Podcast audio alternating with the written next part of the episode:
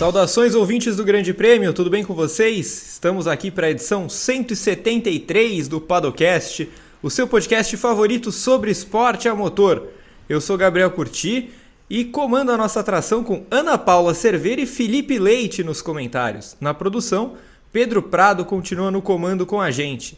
Esperamos que todos vocês estejam muito bem aí do outro lado. Antes de tudo, mantendo a nossa tradição, um abraço para os amigos da Central 3, os maiores especialistas do país nos podcasts. Ouçam o Padocast até o fim e migrem direto para o feed dos nossos parceiros. Os podcasts da Central 3 estão nos melhores agregadores de áudio do mercado e tem de tudo por lá: samba, política, futebol, história. Não percam! Max Verstappen já fechou a conta do Mundial de Pilotos da Fórmula 1 2022, a Red Bull já é campeoníssima entre os construtores, mas ainda há coisas em jogo no campeonato, como não? A briga pelo vice entre pilotos e construtores, as disputas do pelotão intermediário e principalmente a expectativa de dias melhores, em termos de corrida, competição mesmo, aquela emoção que tem faltado em várias etapas de 2022. É que é a hora do GP de São Paulo, um dos mais aguardados do calendário pelos fãs do mundo todo, certamente o que nós brasileiros mais esperamos sempre. O clima que varia tanto, o traçado ótimo, o caos que costuma reinar por aqui, afinal, Interlagos pode salvar a temporada 2022 da Fórmula 1? Pra gente começar então, começo com você, Ana. Esperamos a melhor corrida da Fórmula 1 2022 aqui no Brasil, tudo bem com você? Oi, Gá, tudo bem?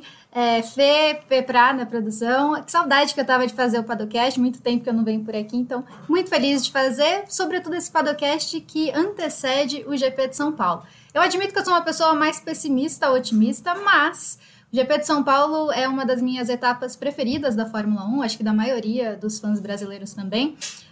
E eu acho que pode salvar a temporada, sobretudo nessa reta final, nessa segunda metade da Fórmula 1 2022, porque a coisa tá muito dominante para a Red Bull. Eu acho que é inevitável a gente dizer que a Red Bull chega como favorita, assim como chegou em praticamente todas as corridas desse ano, mas eu creio que o GP de São Paulo, a pista de Interlagos, por ser um autódromo de verdade, ser um circuito de verdade, por ser um circuito muito seletivo, um circuito muito técnico também, e por ter essa chance de chuva, acho que são incrementos aí que pode deixar a etapa ainda mais interessante. É lógico que a gente pega 2021, a gente imagina que aquele show possa acontecer, acho que não vai acontecer como em 2021, mas justamente por essas características eu acho que pode ser um espetáculo diferente, né? Talvez ali uma surpresa ou outra. Como eu disse, a Red Bull chega favorito, mas nessa temporada nós tivemos poucas corridas emocionantes, talvez Grã-Bretanha, Estados Unidos, foi legal, então eu espero que Interlagos possa entrar aí nesse balaio pequeno, mas eu espero realmente que Interlagos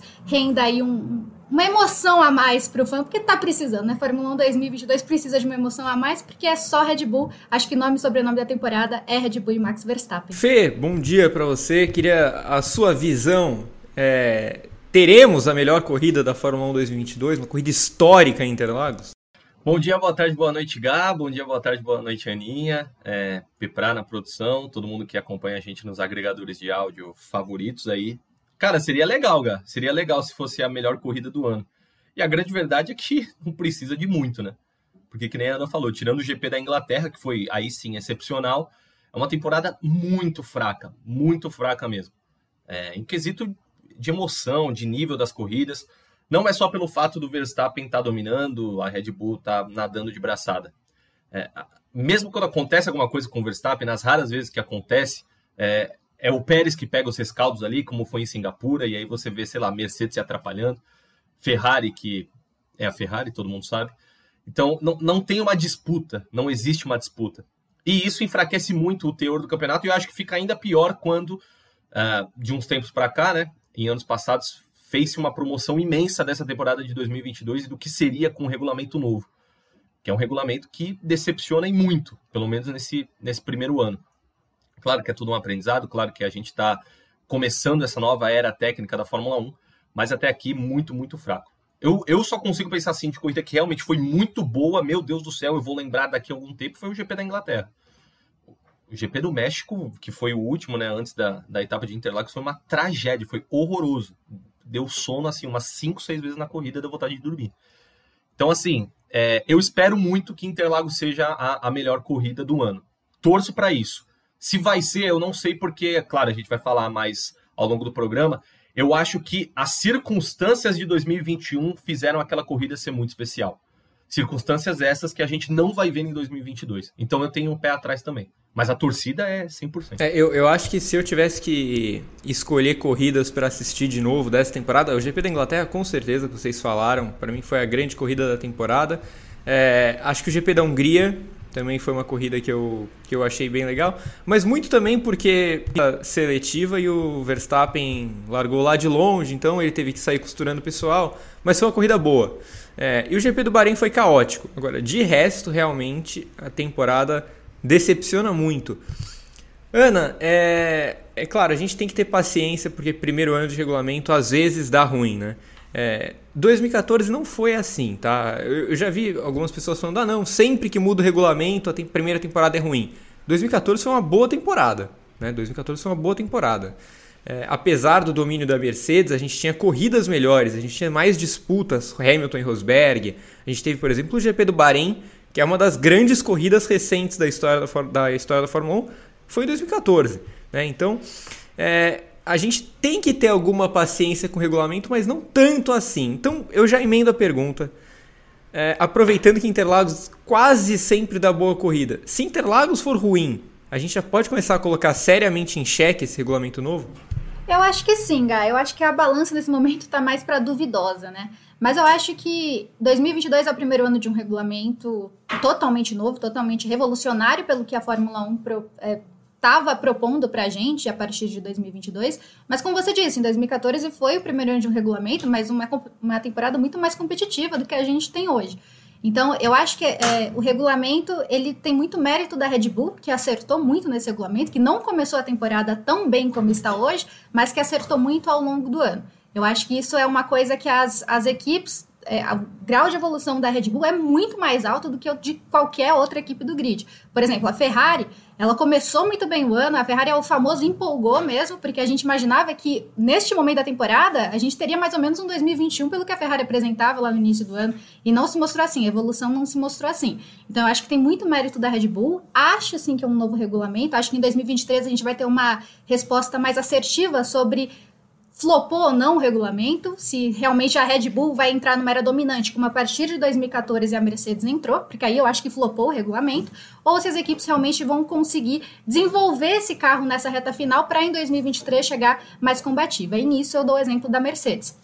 Mas eu acho que até esse momento a gente pode, sim, não ser um pouco mais impaciente com o regulamento, porque querendo ou não, todo mundo partiu do zero. Todo mundo tinha ali as mesmas chances de conseguir, não as mesmas chances, né? Pelo menos as equipes de ponta tinham as chances de conseguir se desenvolver melhor ou não. E isso não aconteceu. Acho que é mérito da Red Bull, mas eu acho que também a gente fica um pé atrás em 2022 com esse regulamento. Como a gente já disse aqui no Padocast, era muito promissor pelo que eles propunham ali. Realmente a gente esperava uma temporada muito mais competitiva entre as equipes, mais de duas equipes disputando o título, sendo que neste momento a gente sequer tem duas equipes, temos uma equipe que já conquistou tudo, não tem mais nada a conquistar e tá ali só para bater recordes e recordes. Pois é, e as expectativas altas para a temporada, né, não são culpa nossa, né, eu acho que o pessoal reclama, vocês esperavam muito, né, a Fórmula 1 se vendeu assim, né, que culpa a gente tem se a Fórmula 1 tava basicamente dizendo que ela teria a maior temporada de sua história, os carros que se perseguem e se ultrapassam loucamente. Não é culpa nossa, assim. Infelizmente, Fórmula 1, você tinha um trabalho. Ô Fê, a mesma pergunta que eu fiz para a Ana, faço para você sobre colocar o regulamento em xeque, e aí eu adiciono alguns itens para essa corrida em si. Teremos os motores um pouco mais limitados, por causa da altitude de São Paulo, entre aspas, para quem está ouvindo o podcast, mas é porque São Paulo é uma cidade um pouco mais alta do que a média do calendário, então os motores são um pouco limitados. Isso pode juntar as coisas como juntou no México, né? O problema é que o México não tem ultrapassagem. A Mercedes em evolução e, por outro lado, uma Ferrari decadente na temporada e que já avisou que largou o desenvolvimento do carro há algum tempo. O que a gente espera para essa corrida? Vamos lá, Gá. Antes de começar a responder essa pergunta sobre o regulamento, eu acho que a gente espera muita coisa, como vocês falaram, porque não foi uma coisa que partiu de nós, imprensa, não foi um desejo, um sopro de, meu Deus, as coisas precisam melhorar, o esporte precisa ser mais competitivo. Isso não partia da imprensa. Isso partiu principalmente da direção técnica da Fórmula 1, e aí eu vou ter que pontuar o Ross Brown, porque assim, você promete mundos e fundos para esse calendário, para essa temporada de 2022. Como a gente está falando, essas coisas não são decididas de uma hora para outra. Era para ser uma mudança em 2021, atrasou por conta da pandemia, tudo mais. Então, a gente já tinha essa expectativa há alguns anos, tá? Não é uma coisa que nasceu ano passado. E eu acho que a Fórmula 1, de uma certa maneira, deu um azar, que a temporada de 2021 rompeu com tudo que a gente estava esperando que fosse acontecer. Porque a Mercedes domina 2020, 19, 18, 17, 16, 15, 14. Chega 2021, a Red Bull nivelou o jogo. Demorou 8 anos, mas a Red Bull nivelou o jogo. E aí, justamente na última temporada dessa era passada técnica da Fórmula 1, a gente tem uma das melhores temporadas de todos os tempos, a melhor temporada de todos os tempos. Então, acho que também o timing foi um pouco azarado nessa questão das expectativas, do que a gente estava esperando para esse ano. Quanto agora a Interlagos, eu acho que sim, o GP de São Paulo vai colocar em xeque o regulamento, é a prova de fogo, porque Interlagos, muitas vezes, cara, você lembra de 2021, o show do Hamilton, 2016, aquela condução magistral do Verstappen na chuva, 2012, 2008, que foram decisões absolutamente insanas de campeonato. Interlagos é muito esperada no calendário, claro, pela gente, né, porque a gente é brasileiro. Mas como você falou na apresentação do programa, Gá, é esperada por todo mundo, no mundo inteiro, porque é sinônimo de corrida boa. É sinônimo de corrida boa. Se não acontecer esse ano, e eu creio que não vai ser o caso, tá? Eu acho que a gente vai ter uma corrida legal em Interlagos, sim. Mas se a gente não tiver, eu acho que talvez a opinião pública quanto a esse regulamento vai dar 2 passos para trás. Nesse jogo do tabuleiro, você vai ficar cada vez mais receoso. Você falou das ultrapassagens malucas, promissoras, Gá. Meu Deus do céu, os pneus são maiores, a gente vai poder seguir, agora vai reduzir ar sujo, não sei o quê. Esse regulamento desse ano ia começar a ser um teste para ver se a gente conseguia se livrar do DRS, se livrar da asa móvel. Não dá para se livrar da asa móvel, tá? Não dá. Sem asa móvel, não tem ultrapassagem. A gente viu isso em diversas instâncias, vamos falar disso mais tarde. Mas quando tem chuva, ou não tem chuva, porque essa Fórmula 1 não corre na chuva, eles sempre desativam o DRS. Vocês podem perceber que depois dessa asa móvel cancelada, digamos assim, nas corridas, a gente não tem ultrapassagem. As corridas são monótonas, paradas. E não era isso que o regulamento fazia de propósito. Então, eu, de novo, eu também sou muito pessimista, eu concordo com a Ana. Eu sou muito pessimista. Eu prefiro ter o pé atrás e me surpreender do que ter expectativa e me decepcionar depois. Mas, sim, vai ser a prova de fogo para o regulamento. Sobre condições niveladas de jogo. É que nem você falou, Gá.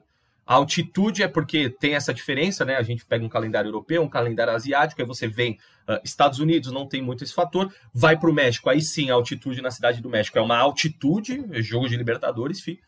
E aí você vem aqui para o Brasil, a gente já está mais acostumado, tudo bem, mas também tem esse desnivelamento dos motores, né? Então, assim, eu espero um grid mais apertado, não só por causa disso, mas também porque eu acredito que não tem como a Ferrari piorar depois do México. Eu acredito que a Mercedes vai estar melhor, sim. É uma pista que se adequa à Mercedes. E a gente tem uma Red Bull que precisa começar já com os campeonatos já decididos, 2 corridas restantes no ano. Precisa começar a pensar em 2023. E vai ser um 2023 complicado para a Red Bull por conta de todas as restrições da infração do teto de gastos. Então eu estou esperando coisa boa entre essas 3 equipes. Tem briga entre Alpine e McLaren também, que a gente vai falar. Promete. Muitas vezes esse ano as corridas prometeram e não entregaram nada, então a gente tem que esperar para ver. Mas é a prova de fogo, sim, galera. Muito bem. Ana, Sprint Race, né? Quem lembra? Existe. Vai ter nesse final de semana a Sprint Race. Então, para você que está programando, não, para você que vai a Interlagos, vá desde sexta-feira mesmo. Você tem que ir sempre, mas enfim, não é porque agora não tem treino livre na sexta-feira, tem a classificação. Tá, então classificação na sexta, sábado tem a Sprint Race, domingo a corrida. Ano passado, Ana, a gente teve na Sprint Race, a única boa Sprint Race da temporada, porque o Hamilton saiu lá de último, passou 15 carros, né, e chegou em quinto. Podemos esperar outra Sprint Race histórica? Então? Não, eu acho que a gente pode esperar uma Sprint Race histórica para o Verstappen, porque ele venceu as outras 2 desse ano, pode vencer as 3 da temporada, que é o que eu realmente espero. É claro que eu acho que para alguma coisa fora de Verstappen vencedor acontecer, Gá, coisas que independem dele tendem a acontecer. Então a confiabilidade da Red Bull, uma parada ou um erro de estratégia bizarro, uma classificação ruim, que eu acho que dificilmente pode acontecer para a Red Bull. A pista de Interlagos favorece também o carro da Red Bull, assim como a maioria das pistas na temporada. Mas eu acho que alguma surpresa pode acontecer. Se a gente pensar uma corrida curta, uma corrida rápida, caso alguma coisa assim aconteça com o Verstappen, eu sigo falando que é alguma coisa que independa dele para acontecer, a não ser que ele rode também, acho muito difícil, porque o Verstappen é um cara que a cada corrida que passa mostra cometer menos erros, e se sua equipe comete erros, ele vai lá e conserta. Mas se algo assim acontecer, como é uma corrida curta, e como no outro dia é a grande corrida, a corrida que vale mesmo alguma coisa, acho que ele pode se poupar e aí um outro cara vencer. Outro cara que eu digo, Mercedes, Ferrari, Red Bull, e tudo me leva a pensar que o Sérgio Pérez vai ser o cara ali que vai estar para aproveitar essa situação se alguma coisa assim acontecer. Acho que a corrida sprint de 2021 foi aquele espetáculo justamente pela punição que o Hamilton teve, pela recuperação que ele teve ao longo da corrida. Acho que foi a única corrida sprint realmente boa nesses 2 anos de corrida sprint. Teremos mais 6 corridas sprint em 2023, então espero, né, já que a Fórmula 1 está tão certa de que é um espetáculo realmente ao fim de semana, espero que isso realmente aconteça em 2023, mas tudo me leva a crer que a corrida sprint, os 8 pontos ali da primeira posição, vão ser dados ao Verstappen. Se alguma coisa acontecer, se a chuva, se realmente tiver corrida, né, com a chuva, se alguma coisa acontecer em relação à confiabilidade, a erros de estratégia da equipe, ou mesmo se o Verstappen quisesse poupar, porque ele já venceu absolutamente tudo na temporada de 2022, acho que a gente pode ter alguma surpresa, mas espetáculo é uma palavra muito forte para sprint e acho que para a temporada toda, quando não se trata de Red Bull. Concordo plenamente. Ô Fê, você já deu um pequeno spoiler na última resposta, dizendo que a Mercedes vai vir para o jogo, tem a questão da altitude, tem a Mercedes evoluindo, tem o que a gente viu da Mercedes no México, né? As condições não devem ser tão diferentes assim, quer dizer, depende, se chover as condições são bem diferentes. Teremos um novo Verstappen contra o brasileiro Hamilton, assim como a gente teve no ano passado? O Lewis Hamilton? Olha, Gabi, seria legal. E seria pela 3ª vez seguida, né? Porque a gente teve esse embate entre os dois nos Estados Unidos, que o Hamilton, inclusive, flertou bastante com a vitória. No México, que aí o Verstappen comanda ali os pneus médios da Red Bull, uma estratégia muito inusitada, mas nada de braçada também. Eu acredito que vai vir para o jogo, e já vou pontuar mais isso, mas antes vou dar o outro lado. Claro, o pessoal da Mercedes está pessimista, mas para quem acompanha a Fórmula 1 desde sempre, o discurso padrão deles. Não, esse carro aqui tá, a gente não vai chegar, o carro tá meio ruim, não sei o quê. Então, chega lá na corrida, obviamente nos anos passados, a Mercedes era pole, volta mais rápida, em primeiro lugar com o Hamilton, em segundo com o Bottas. Isso porque o carro estava ruim. Então, sempre foi um discurso pessimista, mas isso colocado em contexto, eu inclusive escrevi uma notícia hoje que o estrategista-chefe da Mercedes falou que a Ferrari vai vir mais forte, tá? Não tem como piorar no México, ali foi uma questão muito circunstancial. E se você para pensar, claro, a Ferrari se atrapalha toda, a Ferrari tem N defeitos. Um deles não é que a F175 é um carro ruim, não é um carro ruim, é um carro bom. Tem uma boa dupla de pilotos? Tem uma ótima dupla de pilotos, Charles Leclerc e Carlos Sainz. No México, eu acho que foi realmente o ponto fora da curva, porque a Ferrari, beleza, 3ª força, não parece tão mal com essa ascensão da Mercedes. O problema foi que aquele 5º e aquele 6º lugar do Sainz e do Leclerc foi 1 minuto atrás do Verstappen. Eles cruzaram a linha de chegada 1 minuto atrás do Verstappen. Não é a posição, é o quão longe você ficou do líder da prova. E aí, realmente, eu também acho que não tem como piorar. Eu acho que a Ferrari vem para o jogo também em Interlagos. E aí vai ser um fator. Isso dito, e aí eu concordo com o James Valls, né, que falou isso. Concordo com ele. Até pelas características da pista, Gá. A Mercedes é um time que sofre com arrasto, tem falta de velocidade na reta. Até outro dia o W13 quicava imensamente. E Interlagos não tem tanto esse peso. Isso não importa tanto. É uma pista que o miolo do circuito importa muito mais. E nisso a Mercedes vai bem. Por isso que, quando a gente fala que as características da pista de Interlagos, do autódromo, se adequam à Mercedes, é disso que a gente está falando. E, de novo, você mesmo falou, Gá, muito antes do GP do México, você falou, a Mercedes vai andar bem no México. Foi exatamente o que a gente viu. Por quê? Por características de pista. E isso vai acontecer de novo em Interlagos.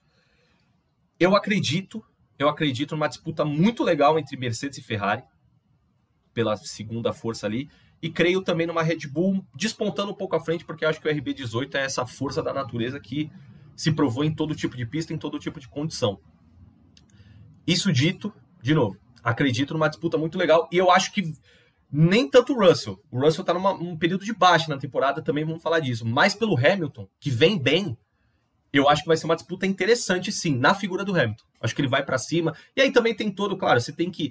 Fórmula 1 é um esporte muito técnico, é um esporte muito frio nesse sentido, mas aí você também tem que levar em conta a circunstância. O cara acabou de receber um título honorário no Brasil. Ano passado, ele tem 103 vitórias na carreira, mas a mais especial de todas aconteceu aqui em solo brasileiro, foi no ano passado. Então, assim, todo esse contexto dá uma pimentinha a mais para o Hamilton e Interlagos. Então, acho que vai ser bem interessante de ver essa disputa, Gá. Ô, Ana, você já falou também que acha que o Pérez vai ser o cara que pode aproveitar caso aconteça alguma coisa ele com o Verstappen. E também já falamos que a Ferrari não está exatamente num bom momento, né? A própria diz que já está focando no ano que vem. Dito isso, como fica a briga pelo vice-campeonato tão apertada entre Pérez e Leclerc? Eu acho que depende muito da nossa querida Fê, né? Porque o Binotto... No início da temporada, acho que depois de 5 ou 6 corridas, estava dizendo que o foco não era brigar pelo campeonato de construtores, não era brigar pelo campeonato, eles estavam ali a cada corrida sentindo o momento, foi basicamente o que ele disse. Então acho que depende muito da nossa fé o que ela pensa para esse momento, porque eu acho sim que o Pérez sai à frente, não só pelo carro que ele tem, mas porque ele consegue aproveitar mais as situações caso alguma coisa aconteça com o Verstappen. Sigo dizendo que isso pode acontecer, eu creio que vai acontecer se alguma coisa desse tipo acontecer. Como o Fê disse, foi muito discutido depois no México se a Mercedes, em termos de, pelo menos no Twitter, né, no mundinho Twitter, foi discutido se a Mercedes já tinha um carro ali que podia ultrapassar a F175. Não, eu acho que a Ferrari ainda segue com o segundo melhor carro, acho sim que tem... teria força para disputar, talvez, de uma melhor forma com a Red Bull, se o Leclerc, que é o piloto aí à frente que realmente consegue alguma coisa, não fosse tão vítima de seus próprios erros ou mesmo da Ferrari. O México, eu acho que realmente não dá para ser pior que o México, eu acho que Interlagos tem algumas características parecidas, mas acho que não vai ser uma vida tão difícil para a Ferrari. Mas é a Ferrari, tudo acontece com a Ferrari, e normalmente tudo de ruim acontece com a Ferrari. Então eu acho que a Ferrari vive um período de baixa, acho que o Pérez tem a vantagem do carro, mas acho muito o Leclerc bem mais talentoso que o Pérez. A questão é até onde ele pode ir com a situação que ele tem na Ferrari. Por isso que eu acho que o Pérez aí, além da boa fase que ele vive, desse apoio da equipe e também do que ele tem em mãos, ele sai à frente nesse sentido. Mas como tudo pode acontecer, tipo, quem sabe alguma coisa boa não aconteça para nossa querida Fê também, Gá? Pode, né? Pode. No final das contas, pode acontecer. O Felipe, a disputa entre Mercedes e Ferrari. A Mercedes realmente está dando sinal para passar a Fê? O Fê vai falar da Fê. Eu amo esse apelido, impressionante. Não, dá sinal sim. Gá, eu fiz um vídeo no meio do ano falando disso, inclusive. Né? Será que a Mercedes chega na Ferrari? Mas isso foi bem prematuramente no ano, e eu admito isso. Foi meio uma análise em cima da hora, assim, no calor do momento. A Mercedes deixou a gente se empolgar algumas vezes. Vai. Perdeu o GP da Espanha para ela mesma, depois teve chance na Inglaterra... É isso, né? E eu lembro bem que foi, se eu não me engano, mas acho que foi depois do GP da Espanha, alguma coisa assim, foi um período bem prematuro assim na temporada. E aí eu fiz esse vídeo falando, a Red Bull parece desgarrar cada vez mais, será que a briga da Ferrari é com a Mercedes? E aí o pessoal me achou meio doido, com razão. Eu acho que assistindo o vídeo eu também me acharia. Só que é mais do que a Ferrari se atrapalhar toda. A Ferrari tem erro de piloto? Tem. A gente fala todo o podcast isso, mas é verdade. Tem erro de piloto? Tem. Leclerc bateu sozinho na França, o Sainz cometeu inúmeros erros na Austrália, em Imola, enfim. Tem. Tem erro de chefia de equipe? Aí você pode escolher. Tem um leque aqui para você escolher qual decisão errada a Ferrari tomou. Só que é além disso, porque a Mercedes também se encontra. Se a Mercedes estivesse no mesmo patamar do começo da temporada, tentando se achar com o W13, que quicava, que não sei o quê... E aí a gente lembra também do GP da Emília-Romanha, que o Hamilton não saiu de 13º, não porque aconteceu alguma coisa, porque ele não conseguia passar o Gasly numa AlphaTauri, ele passou a corrida inteira atrás do Gasly. Então assim, se fosse esse panorama ainda, de uma Mercedes que era melhor do que a Alpine, melhor do que a McLaren, mas muito atrás da Ferrari, a gente não ia estar tendo essa discussão agora, cara. Por isso que eu passo esse paninho para nossa fé, digamos assim, porque vai além das atrapalhadas. Claro, tá estigmatizado, tá meio ligado uma coisa a outra, né? Atrapalhada e Ferrari, com toda a justiça, ninguém lá se ajuda. Só que a questão vai além disso. Esse duelo Mercedes-Ferrari vai além disso. E, por exemplo, a gente pega as últimas pontuações, é que Singapura foi muito ruim para a Mercedes, muito ruim mesmo. Mas o time do Toto Wolff vinha cortando a diferença consideravelmente, corrida atrás de corrida. E aí também não ajudava que a Ferrari tinha abandono no Japão, com o Sainz, abandonou também nos Estados Unidos. O Leclerc atrás de Pérez, atrás de Hamilton, atrás de Russell, mas ainda fazendo o que dava para fazer. Beliscava um pódio aqui, beliscava um pódio ali, segundo ali, terceiro cá.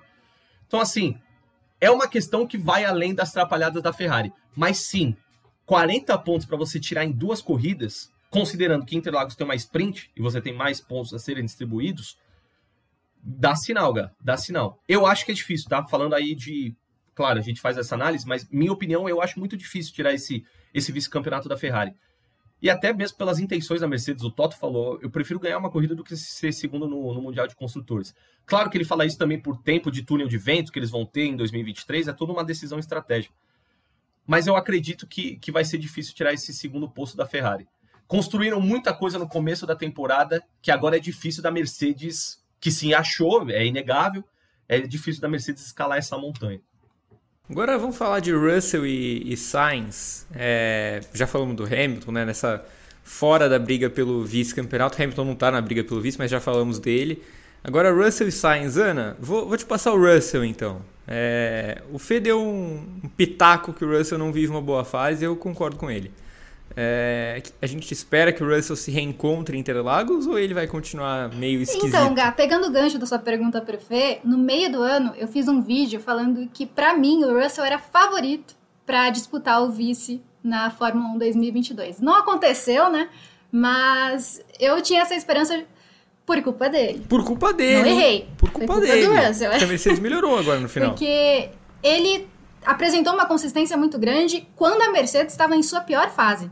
E por isso eu acho que mostrava que ele tinha chances de brigar ali justamente pelas atrapalhadas da Ferrari, a Mercedes que, como apontou, vinha cortando pontos importantes ali para, quem sabe, tomar essa posição da Ferrari. Então, o Russell, por mais que ele não viva, eu concordo com o Fê que ele apagou um pouquinho o brilho que ele teve durante o ano, ele segue tendo o mesmo número de pódios que o Sainz nessa segunda metade da Fórmula 1, ele só terminou abaixo do top 5 até agora em 20 corridas apenas 3 vezes, ele pontuou em 18 das 20 corridas. Eu espero que Interlagos seja melhor para o Russell, a Mercedes historicamente corre bem em Interlagos, como eu disse, acho que algumas características de Interlagos favorecem a Mercedes, como o Fê apontou, o segundo setor, o miolo ali, ele é muito exigente, e talvez essa seja a parte mais importante ali do circuito. E as características do W13, justamente por exigir mais downforce, não exigir tanta velocidade de reta, não exigir tanto do motor, eu acho que a Mercedes pode se dar bem ali. E como eu disse, a consistência do Russell, para mim, eu passo um pouco o pano pro Russell, porque eu acho que a consistência dele é muito importante para a Mercedes, foi muito importante para a Mercedes, seria mais importante se ele se apresentasse um pouquinho a mais agora nesse momento da temporada. Mas eu acho que, pensando que a Mercedes pode se dar bem em Interlagos, eu vejo que o Russell sai um pouco à frente, até porque, já roubando ali um pouco da pergunta do Sainz, o Sainz ainda para mim é uma incógnita. Então nessa disputa ali, talvez o Sainz seja melhor de classificação pelas características da Ferrari, mas o Russell na corrida, eu espero muito mais do Russell do que do Sainz. É o primeiro ano do Russell na Mercedes, né? Acho que a oscilação é mais do que natural, assim, o surpreendente seria se ele tivesse um ano inteiro em tão alto nível como ele teve as primeiras, 15 etapas da temporada. Então, essa oscilação recente dele, eu acho que é super natural. Ele perdeu o contato com a disputa da vice-liderança nessa última estilingada, mas seria um resultado absurdo se ele fosse vice-campeão do mundo. Então, se ele conseguir mesmo terminar em quarto, já vai ser um tremendo resultado. Fê, e o Sainz? O Sainz, se terminar em sexto, não vai ser um tremendo resultado, né? Não vai ser um tremendo resultado, Gá. O Sainz está... Assim, a pergunta é muito boa de Russell e Sainz, porque são dois pilotos que viveram momentos muito diferentes na temporada. Em algum tempo ali no miolo do ano, os dois estavam em ótima fase, e aí agora você vê os dois seguindo mais ou menos a mesma curva. O problema é que pelo que o Russell fez no começo do ano, que como você falou, cara, a adaptação dele à Mercedes foi excepcional. Cara, o Russell foi não ter um top 5, sem contar um abandono, tá? Que essa sequência acabou em Silverstone, que ele abandonou a corrida lá. Mas em Singapura... Foi o acidente da largada. Foi o acidente da largada, exatamente. Mas em Singapura, que foi quando ele chegou em 14º, foi o primeiro resultado que ele cruzou a linha de chegada e não estava no top 5. Isso é absurdo. Singapura foi 4 corridas atrás. Então, assim, o Sainz, por outro lado, começa muito mal, começa muito errático. Você fica assim, cara, a gente tem um segundão na Ferrari. Eu lembro que as nossas discussões pautavam em torno disso. O Sainz realmente se consolida como segundão da Ferrari, e aí ele começa, se adapta à F1 75, e aí engata uma sequência de segundo lugar em Mônaco, aí beleza, abandonou em Baku, mas porque o motor estourou, não foi culpa dele. Segundo no Canadá, vence a corrida em Silverstone e vence de maneira imponente, peitando a Ferrari, peitando quem fosse. Então assim, o Sainz se encontra. E aí faz um pódio em Spa, a partir de Spa, que aí a gente já tá falando da corrida na Holanda, aí o Sainz começa a cair de novo. E aí ele passa por esse momento muito ruim na temporada, é inegável. Porque é inegável, o cara foi ultrapassado pelo Hamilton no Mundial de Pilotos. Nas últimas 3 corridas, o Sainz somou só 10 pontos. E o Hamilton empilhando o pódio, empilhando segundo lugar atrás de segundo lugar. Então, assim, é pouco. Aumentou o nível de performance, claro. Talvez essa queda seja circunstancial, Eu vejo o Sainz com outra mentalidade. Não é o Sainz do começo da temporada. Pode ser um infortúnio? Pode ser, só que está acontecendo na pior hora para ele. Porque que nem você falou, Gá, você ter o segundo melhor carro do ano, você ficar em sexto, ficar atrás das duas Mercedes, é complicado. E a briga do Sainz, vale dizer, a briga do Sainz agora, realisticamente falando, é só buscar o quinto lugar do Hamilton. Porque ele já está uns 20 pontos atrás do Russell. É difícil buscar o Russell. Ele vai ter que só fazer a contenção de danos ali, minimizar o prejuízo, que já vai ser prejuízo, e chegar na quinta colocação. Então, assim, de novo, 2 pilotos que vêm embaixo, eu acredito que o Sainz, mais do que o Russell, porque o Russell, que nem você falou, primeiro ano dele de equipe, primeiro ano logo numa era técnica completamente nova, e ele fez uma temporada excepcional. O resultado, o 4º lugar que ele tem hoje, já seria um resultado excepcional. O Sainz é que precisa buscar. Porque esse, em teoria, se você para pensar, beleza, o cara é o segundo piloto da segunda melhor equipe. Você tem que ficar no mínimo em 4º, cara. E assim, com o Pérez com bastante problema durante o ano, tá? Também não foi aquela temporada do Pérez. Tá brigando pelo vice. Mas não foi uma temporada legal do Pérez. Dava pro Sainz ter brigado por algo a mais. Agora, ele fala, né? Recentemente ele falou que a meta para 2023 é fazer o Verstappen suar. É ameaçar o Verstappen. Mesmo esse Sainz da segunda metade, que melhorou bastante, esse Verstappen não faz esse Sainz não faz o Verstappen deixar uma gotinha de suor aqui na testa. Mas não faz mesmo. Então ele tem que aumentar o nível, tem que aumentar o sarrafo. E eu acho que o 5º lugar pode ser um começo razoável para essa recuperação. Mas já é ruim. Para mim é um resultado ruim de qualquer jeito. O 6º colocado do Campeonato Brasileiro nesse momento é o senhor Clube Atlético Paranaense. Eu não sei se a meta do Atlético Paranaense é fazer o Palmeiras suar ano que vem. Acho que nos pontos corridos fica um pouquinho mais difícil também, assim como a missão do Carlos Sainz contra o Verstappen. Ô Ana, vamos para a briga pelo 4º lugar que... eu diria que é a minha briga favorita, porque eu acho essa briga meio fascinante, assim, eu sempre falo isso, eu não consigo conceber muito essa briga existir, né? A Alpine tem um carro claramente superior ao da McLaren,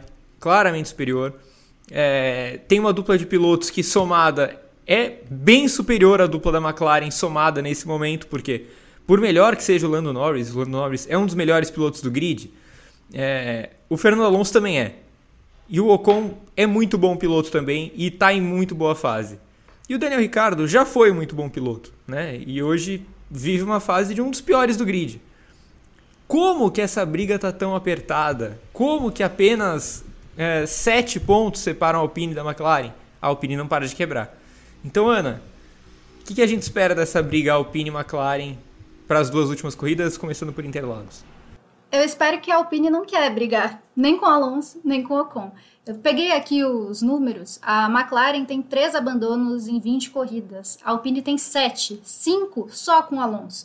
E para mim, ele é um dos grandes pilotos dessa temporada da Fórmula 1 2022, e eu também não entendo essa disputa, porque eu acho que a Alpine já teria garantido essa 4ª posição não fossem os muitos abandonos, os muitos problemas que a equipe teve ao longo da temporada. Tem corrida que o Alonso está indo muito bem, do nada ele quebra e é isso, entendeu? E aí a McLaren com um piloto só, porque eu fico muito nervosa com a McLaren. A McLaren com um piloto só segue fazendo aí alguma coisa para conseguir essa posição, porque Daniel Ricciardo vive uma fase decadente, acho que é um fim melancólico para sua carreira na Fórmula 1, e Lando Norris segue levando a equipe nas costas, e não é uma temporada tão brilhosa como foi em 2021.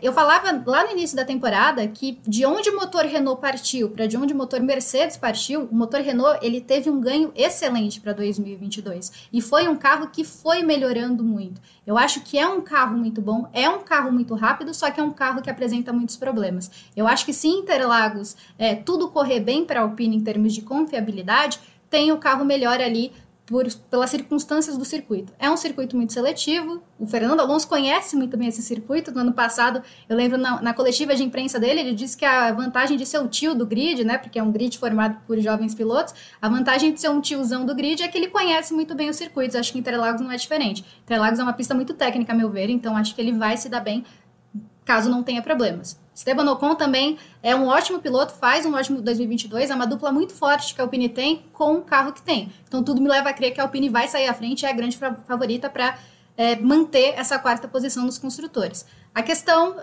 é a confiabilidade e a questão é onde Lando Norris pode chegar, porque o carro da McLaren também não é um carro ruim, é um carro bom, mas está abaixo da Alpine.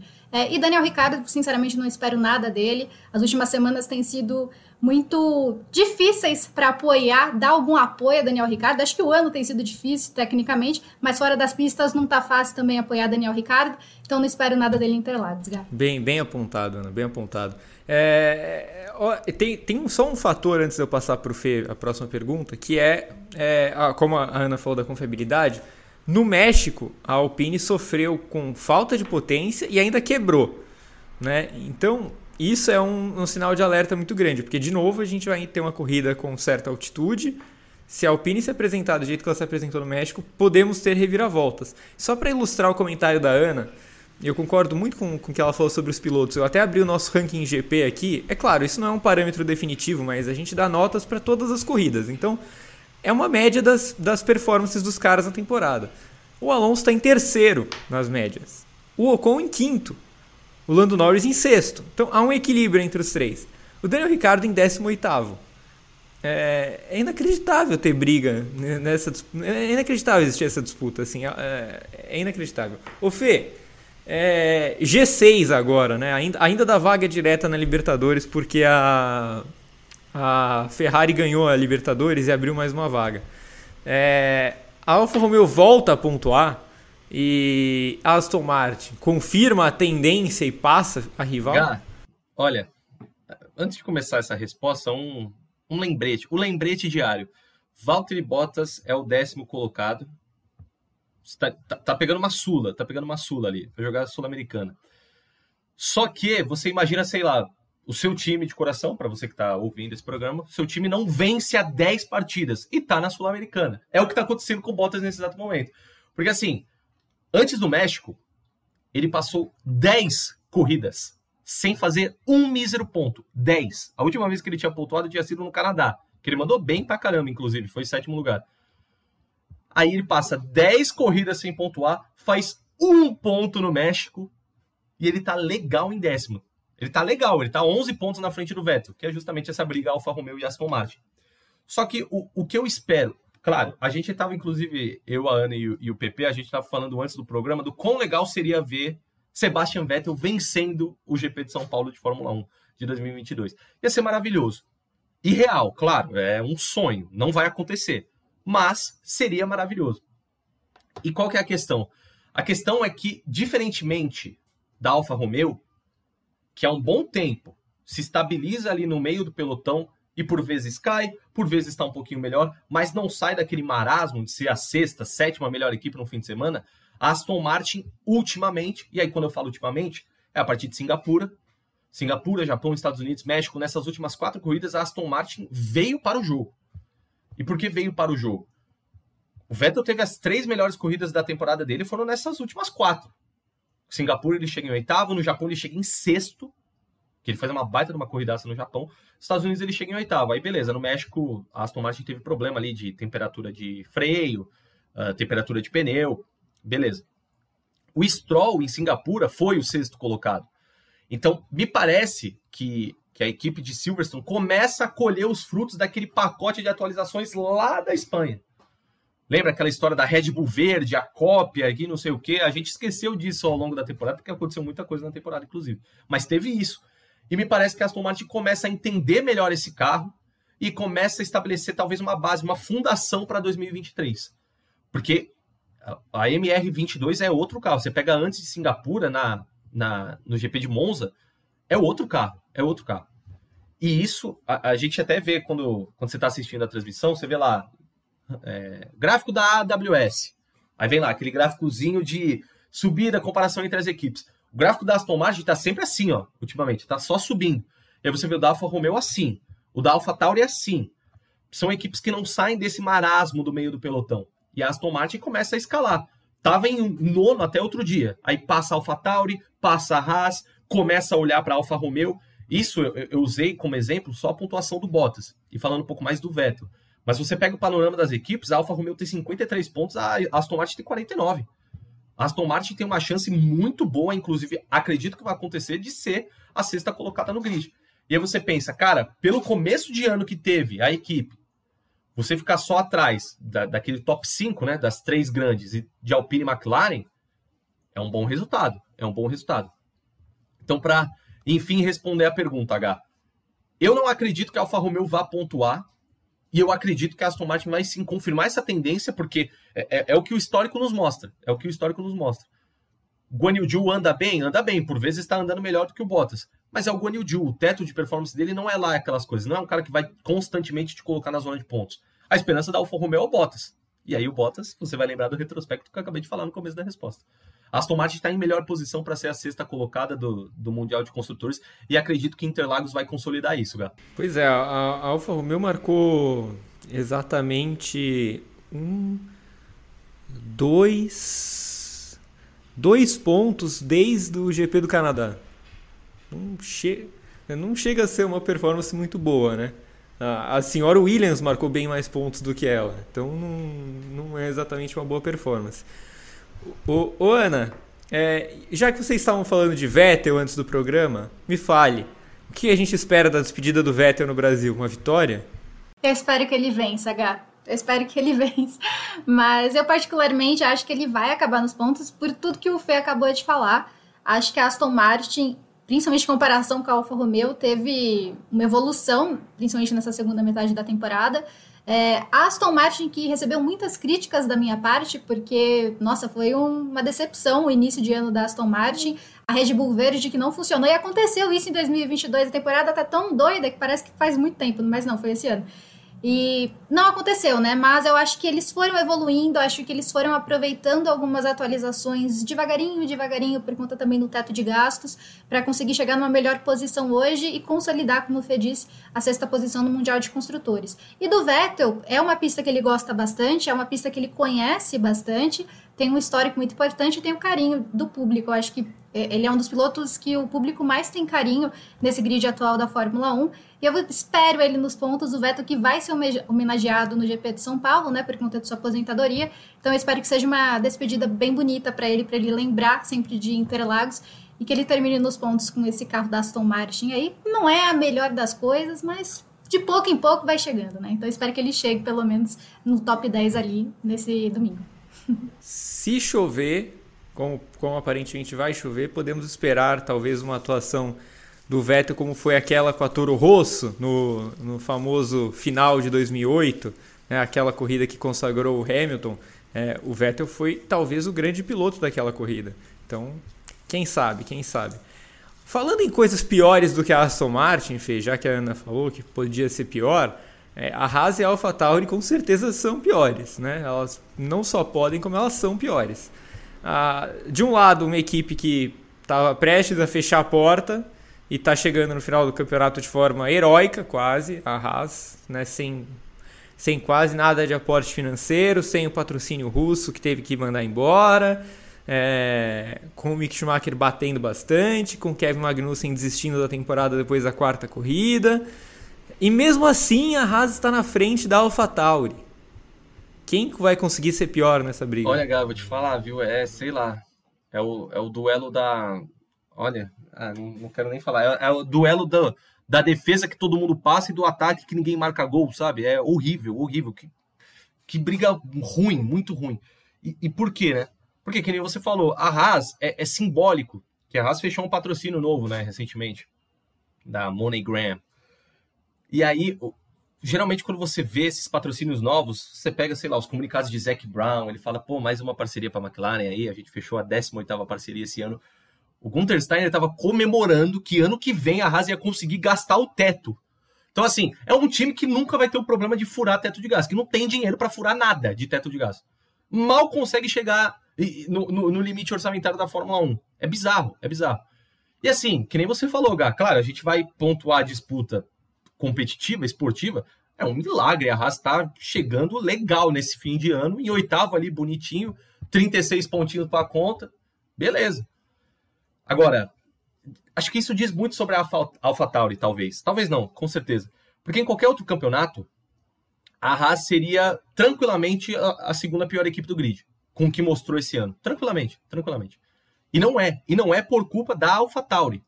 Porque, assim, é bizarro o que essa equipe faz, especialmente com o Gasly. A gente sempre pontua, né, o injustiçado Gasly, e ele é mesmo, porque é um piloto muito bom que tá preso numa equipe horrorosa, e graças a Deus, 2023 ele vai se livrar disso. Mas, cara, é bizarro, chega a ser bizarro, porque a AlphaTauri tem erro estratégico, é um carro que quebra toda hora, é um carro que não tem freio, um carro que você chegou no México, a 20ª etapa da temporada, esse carro tem problema de freio, mas não é problema de esquentamento, de gerenciamento. Os caras não freiam aquele carro.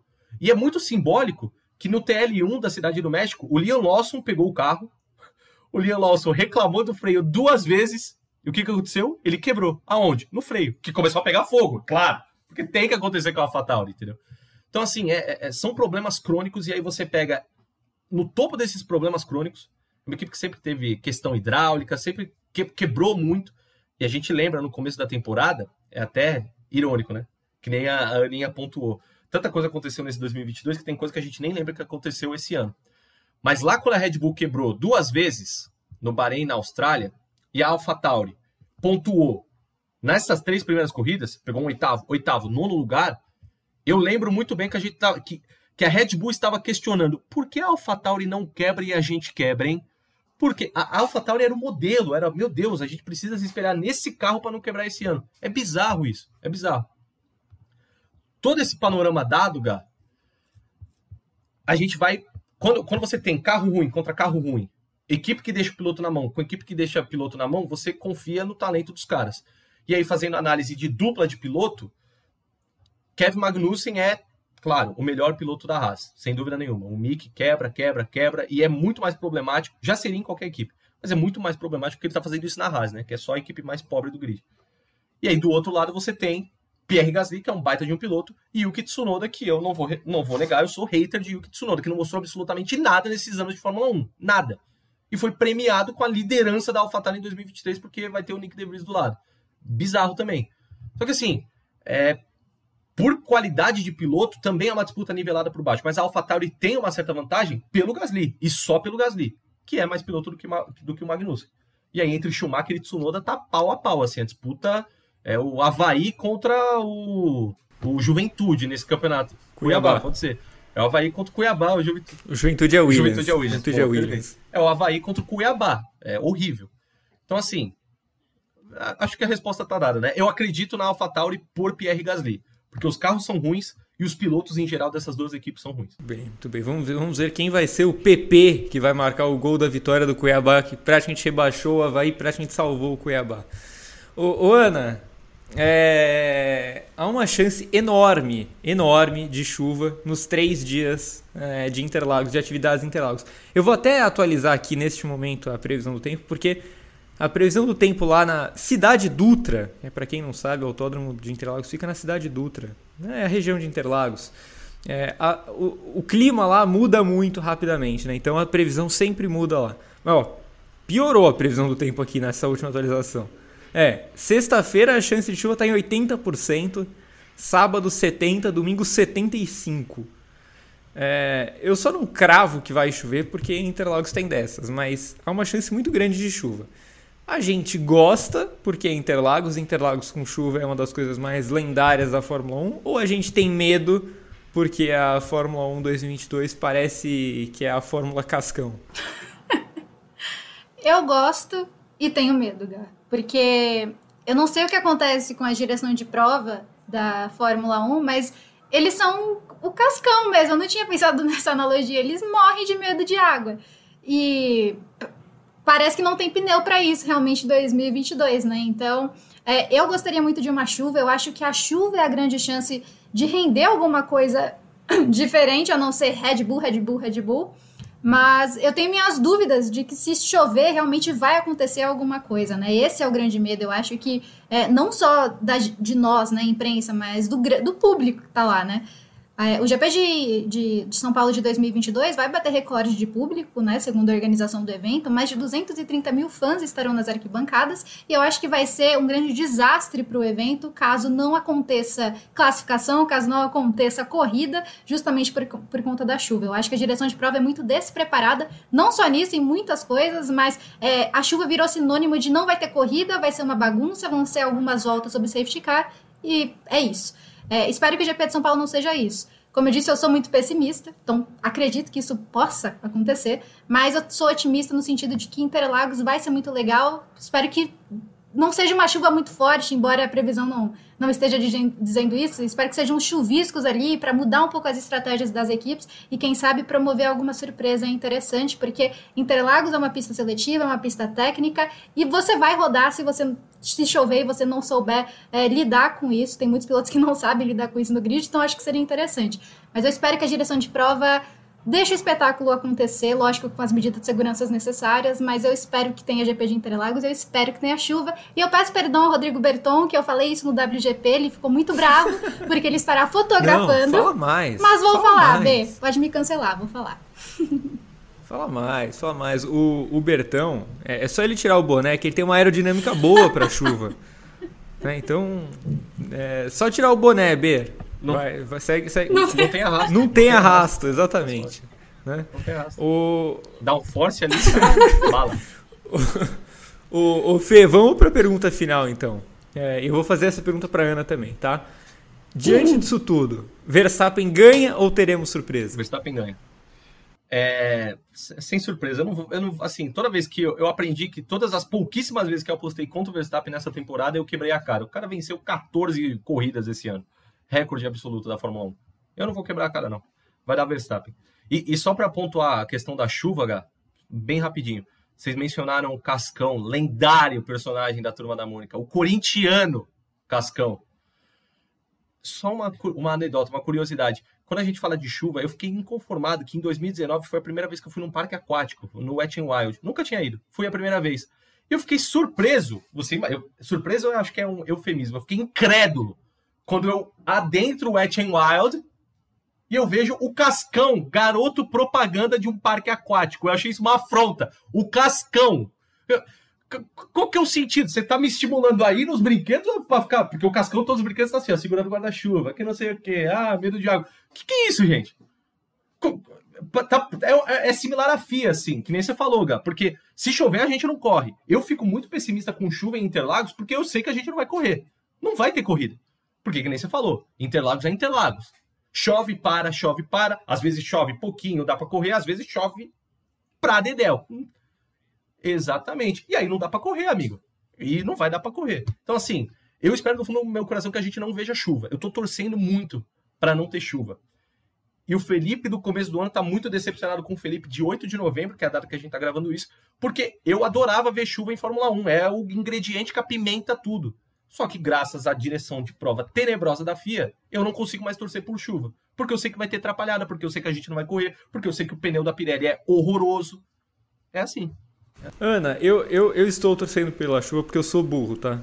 Então eu vou torcer pela chuva até o momento em que a Fórmula 1 virar na minha cara e falar assim, ô babaca, não vai ter corrida com chuva, desiste. Então eu vou continuar acreditando que vai. Mas eu te pergunto, Ana, Verstappen vence ou teremos surpresas? Eu vou chover no molhado. Eu acho que o Verstappen vence, Gá. Eu acho que é a resposta para todas as perguntas em todos os podcasts ou programas do Grande Prêmio é o Verstappen vence.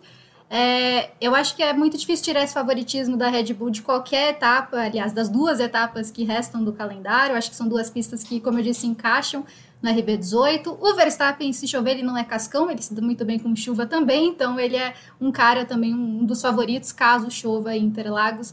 Por favor, tenhamos corrida em Interlagos, eu só peço isso à direção de prova, se eu puder pedir uma coisa, eu peço isso à direção de prova, mas eu acho que o Verstappen vence e a Red Bull, mais uma vez, favorita. Não queria, eu gostaria do Vettel vencendo, gente, é um sonho que eu tenho, mas não vai acontecer, eu acho que dá Verstappen, mas quem sabe o Vettel não arranja um jeito ali de vencer.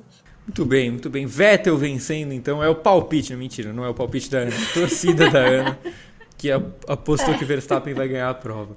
Então a Fórmula 1 volta neste fim de semana com ele, o GP de São Paulo, a cobertura impecável do Grande Prêmio em loco, com tudo que tem direito, como sempre, confira o noticiário do Grande Prêmio, a GPTV, a programação de vídeo continua sem parar, o seu agregador favorito de podcast terá os principais programas também do Grande Prêmio. Como é fim de semana de Fórmula 1, tem briefing, sexta, sábado e aí antes, depois da corrida, talvez mais edições, porque é Interlagos, a gente nunca sabe o que se passa na cabeça de Vitor Martins, talvez ele coloque mais edições do briefing durante o final de semana. E já que, olha, uma informação, você está ouvindo o podcast neste momento, no mínimo na quinta-feira. Então já estamos em Interlagos neste momento, tá? Então já fiquem ligados em tudo que está rolando no Grande Prêmio, porque já estamos em Interlagos a partir de quinta-feira.